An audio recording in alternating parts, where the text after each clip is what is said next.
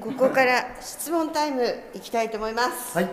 先生が、えっと、10位になった経緯とかあと10位になった後なんでこの釧路の地で保全活動を行おうって思ったのかっていうその理由が聞きたいなと思ってます。もちろん10位になったのは野生動物に限らず動物が好きだったんですよねで小さい頃からやっぱりコンパニオンアニマル伴侶動物飼ってたのでシェパード飼ってましたずっともう遊び友達が犬だったねあと鳥とか野生動物の観察っていうのは昔から好きだったのでバードウォッチングとしてやってました。みんなも経験あると思うんだけども中にはヒナ拾っちゃって助けてあげようと思っていろいろやったんだけども残念ながら死んじゃったっていう経験も僕も持ってます。一番のきっかけというのは僕あの山登りやってたんですよね。ロッククライミングって知ってますみんな？あれにはまってしまいでロッククライミングやってる途中に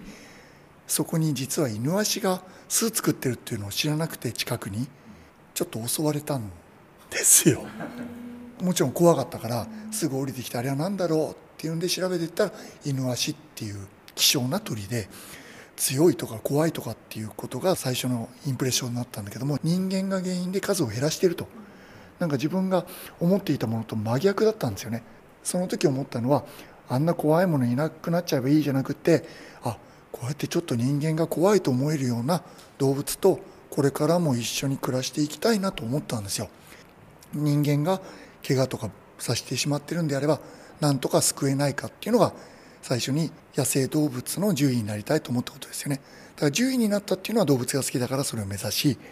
中に入ってから野生動物に目が行きその後でやっぱり彼らの状況を知れば知るほど図らずとも人間が彼らに害を及ぼしているのかっていうのが分かってきて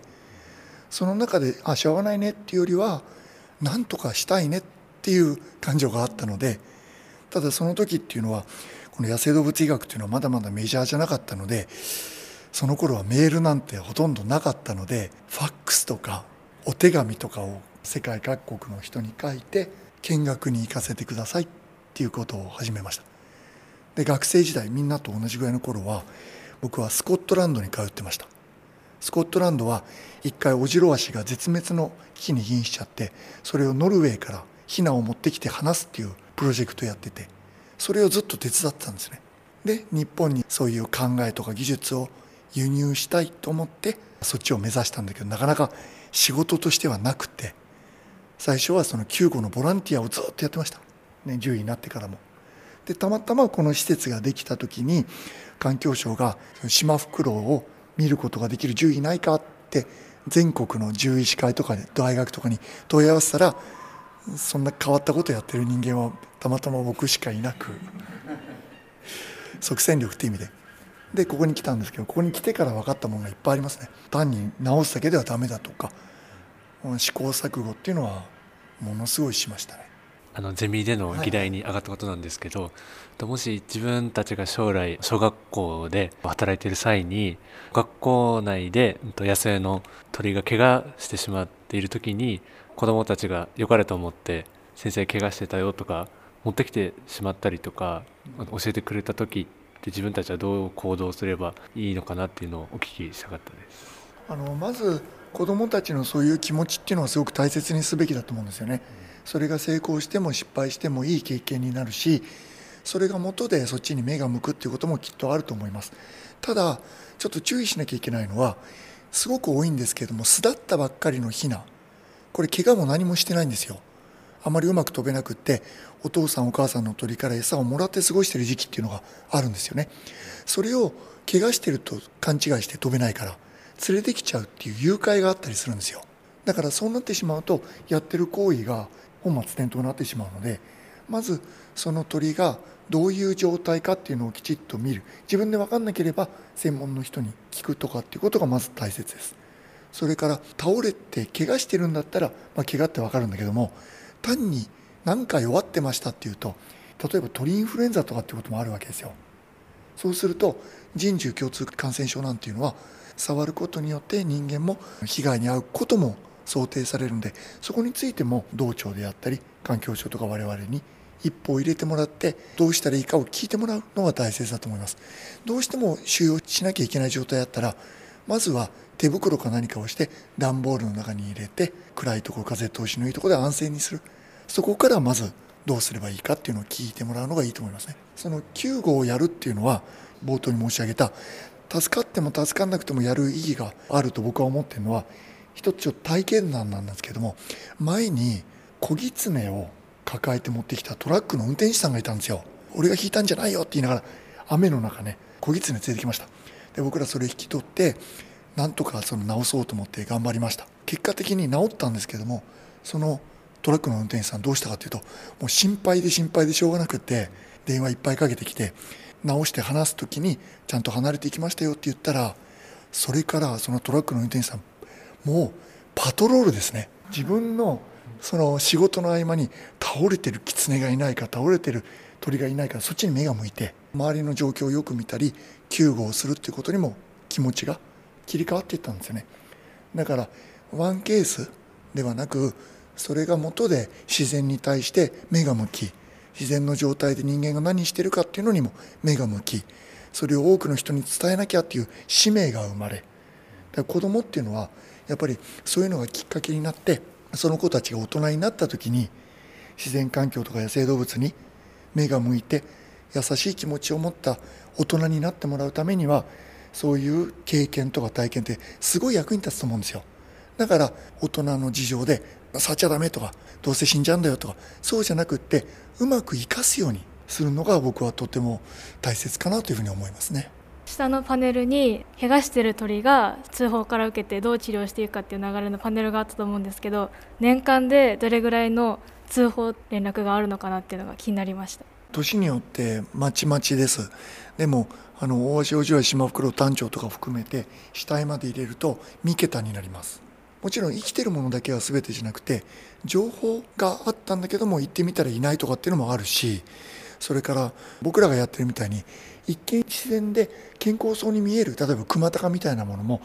捕まえてみると実は鉛中毒だったりもするんですよ。だからその数っていうのは人間の努力とその時の関わった人とかあとは例えば冬場にたくさんワシ渡ってくるんですけれども雪の中に倒れてるワシっていうのは雪があまり降ってない時にハンターが山の中に入っていって見つかるチャンスも多くなったりするんで気象条件とかにもかなり左右されるんですよね。だから年によってバラバラですけれども増えたとか減ったとかそれだけで評価してしまうっていうのはちょっと問題があるんですよね。そこに至るまでの要因が大きすぎるんで。でも一つ言えることは見つかった数の何倍もが傷ついてるってことです。おそらくほとんど見つかってないんだと思うんですよ。人間が活動する道路の際だったら見つかります。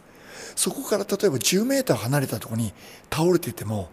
誰も傷つかないですよね。それよりも運ばれてきた数よりもはるかに多い動物たちが傷ついたり死んだりしてる。それをやっぱりきちっと受け止める必要があると思いますね。怪我した鳥とかを治して野生に逃がした後また怪我したりして帰ってくる鳥とかって多かったりするんですか？多くはないですけれどもいくつもあります。例えば鉛中毒にあったワシを治して野生に返したらまた鉛中毒でその年に来たり次の年に来たりっていうのもあります。それから鉛中毒の治療をして話したら感電して帰ってきたりっていうこともあります。ロシアで大足のひなに足輪をつけて頑張れよって、まあ、巣のところで送り出したら次の冬にこっちで感電死体として運ばれてきたこともあります。僕がつけたリングがついてました。シマフクロウなんていうのは運ばれてくるものほとんどがリングついてるんですよ。ということは少なくとも下の剥製もそうですが生まれたばっかりの時と死んだ直後もしくは死にそうな状態で、まあ、再会というのかな。そういうのもありますね。一回そういうのがあったらもう学習してもう事故に遭わないっていうのはそれはないですね。釧路市動物園でタンチョウが怪我してて義足をはめてたのを見たんですけどここのセンターでワシを見たんですけど翼がないのがあって擬翼的な翼とかって自分たちが作ったのをつけたりとかはしてないんですか？義足とかっていうのは必要が本当にある時につけるんですよね。要するにそれがないとずっと腹ばいだったり歩けなくて餌も取れない。ということになれば義足っていうのはつけます。で僕らも別の鳥で義足をつけたこともあります。ただ翼については翼なくても生きていけるんですよ。でそれをつけることによって嫌がる鳥もいますよね。本当に必要だったらつけなきゃいけないけどもさっき見てもらったみたいに飛べなくても十分それに慣れて生きていけるんですよね。今うちらのところでくちばしがなくてくちばしを歯医者さんの技術で人工的に作ってはめるというのもやってますけどもそれもずっとつけてるんじゃなくて入れ歯のようにそれに慣れさすっていうことで餌の時だけつけるっていうことで対処してるんですよね。だから見た目がそれに近くなればいいっていうもんでもないし生活のために必要な運動能力を取り戻すためにっていうんだったらそういう人工的なものをつける必要もあるんですがなくてもいいんだったらそれに慣れてもらった方が本人の心の負担っていうのはなくなると思うんですよね。だからその見極めっていうのがすごく重要だと思います。ワシとかの鳥の目の見え方っていう実験とかってどういうふうなやり方ってやってたりするんですか？弁別試験っていうのをやるんですよ。例えば何かこう色が見えたあるいは光が見えたらそこに近づいていくと餌がもらえるっていうふうにすり込むんですよね。長い時間かけて。そうすると右の窓と左の窓が壁についていてピカッと例えば赤に光ったらそっちに行けば餌もらえる。最初は右がついてその次左がついて左へ行ったら餌もらえる。それをやり続けると適当に近づいたら餌もらえるんかなと思ってあっち行ったりこっち行ったりするんですけども鳥の反応とそれから正しい色をきちっと正解になると餌もらえるっていうふうに近づけていくんですよね。そうすると徐々に彼らがどうやって見てるかっていうのが分かるんです。コントラストもそうだし色もそうだし輝度もそうだしそういう実験というのを大わしておじわして年単位で時間をかけてやりました。私たちが将来教員になって子どもたちが獣医になりたいんだって言った時にその獣医に必要な心構えとかこういう人が獣医に向いてるよとか私たちからアドバイスできることって何かあるでしょうか？獣医ってものすごく広い職域なんですよ。例えば動物についてもですね犬とか猫コンパニオンアニマルやるのもいますし大動物牛とか馬を見る人もいます。それから獣医師国家試験の中で一番の過当な動物に対して設問が出るのは実は養蜂家の蜂なんですよ。蜂も獣医領域なんですよ。でその中で今度野生動物となるとまたちょっと別のね分野になるんで獣医さんってどういう仕事なんだろうって調べてもらうのがいいんじゃないですかまずは。そうするとその過程であ獣医さんってこういうような仕事が例えば製薬会社に行ってっていうのもあるでしょうしさまざ、まな職域が食肉検査なんかもありますよ。いろんなのがあるんだけども子どもたちって多分獣医っていうと治すとイコールだと思うんですけどももちろんそういうのもあるけれども獣医さんになったらこういう仕事をやるんだよっていうのをグループで調べてもらってその中で私これやりたいあるいは動物園の獣医さんになりたい僕みたいな野生動物の獣医さんになりたいっていう人がいればじゃあそういう獣医さんになるためには他にどういう知識が必要なのかなっていうのを問いかけるとかね。そこから発展させるのがいいと思います。獣医さんが治すだけの仕事だと思って入って苦労した僕は獣医の仲間ものすごい知ってるんですよ。実は犬ちょっと苦手なんだ猫は好きなんだけどねっていうような仲間がいたりしてなかなか獣医の学校入って苦労してました。だけれども本当に動物が好きっていうところから入った獣医はそのやっぱり乗り越えられるんですよね。だから獣医がっていうよりじゃあもっと対象となる動物について調べてみようかねとか自分たちでこう調べてもらうのが一番いいかなという気はしますね。将来教員になろうとしているまだ3年あるんでその間にこういうことを学んでいた方がいいよとかこんなことになってほしいよとか何かあれば伝えてほしいな。まあ、人としてっていうことでしょうか？獣医としてという。僕はやっぱり教員の皆さんっていうのがある意味とても羨ましいんですよなぜかっていうと多くの人たちと巡り合ってしかもその子たちっていうのは卒業していくので次から次へと新しい方が来るわけですよ。何かを人に伝えたいという時に入れ替わりでどんどん人が来る。そして伝えられる仕事ってあんまりないんですよね。特にこういう自然保護であったり野生動物の共生であったりっていうところはある特定の人の力だけではどうしようもないんですよね。一人一人が意識を持ってそういう人たちの集まりで社会ができて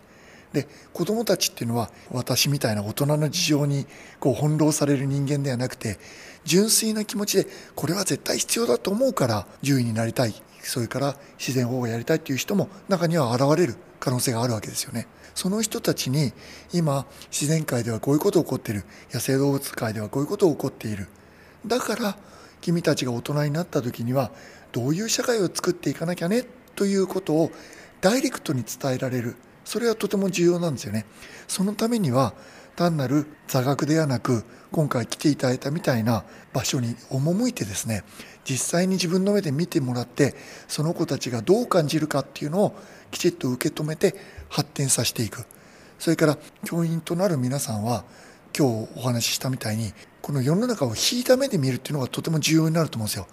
獣医でやっても怪我した動物だけを見てるんじゃなくてずっと引いてなんでこんな状況になっちゃったんだろうか。それを健全なものにするために予防するためには誰がどういうことをしないといけないかどういう働きかけをしなきゃいけないかっていうのも分かってきますよね。その事実を知った人を動かすためには一つとても重要なことがあって怪我してる動物がたくさんいるとかっていうのをあまり話を持っちゃいけないっていうことです。事実をきちっと淡々と伝える。これが大事なんですね。事実の重みってあるんですよ。そういうことも踏まえて子どもたちに1回じゃなくて事あるごとにそうやって考える機会を設けてもらいたいなと思いますね。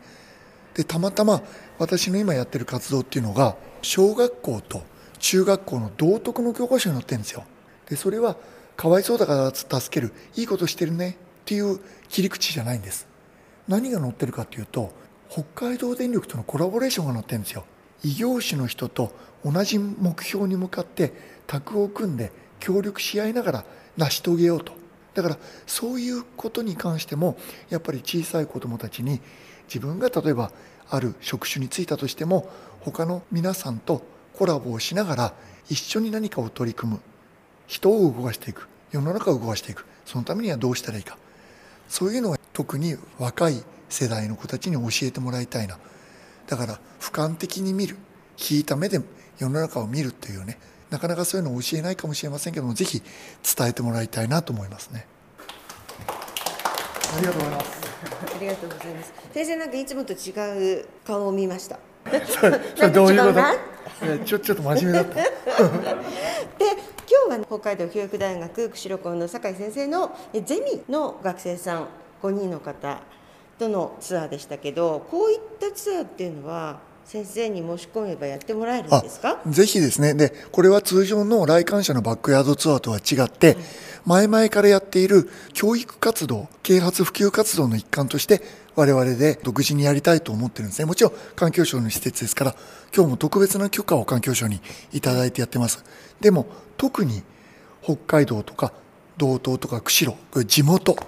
地元の方がこういう状況だということをきちっと知ってもらうというのはとっても重要なことだと思うので皆さんであったりお仲間であったり後輩であったり興味がある方がいればまた先生通じて言っていただければできる限り対応したいと思いますのでよろしくお願いします。先生ありがとうございましたはい、ありがとうございます。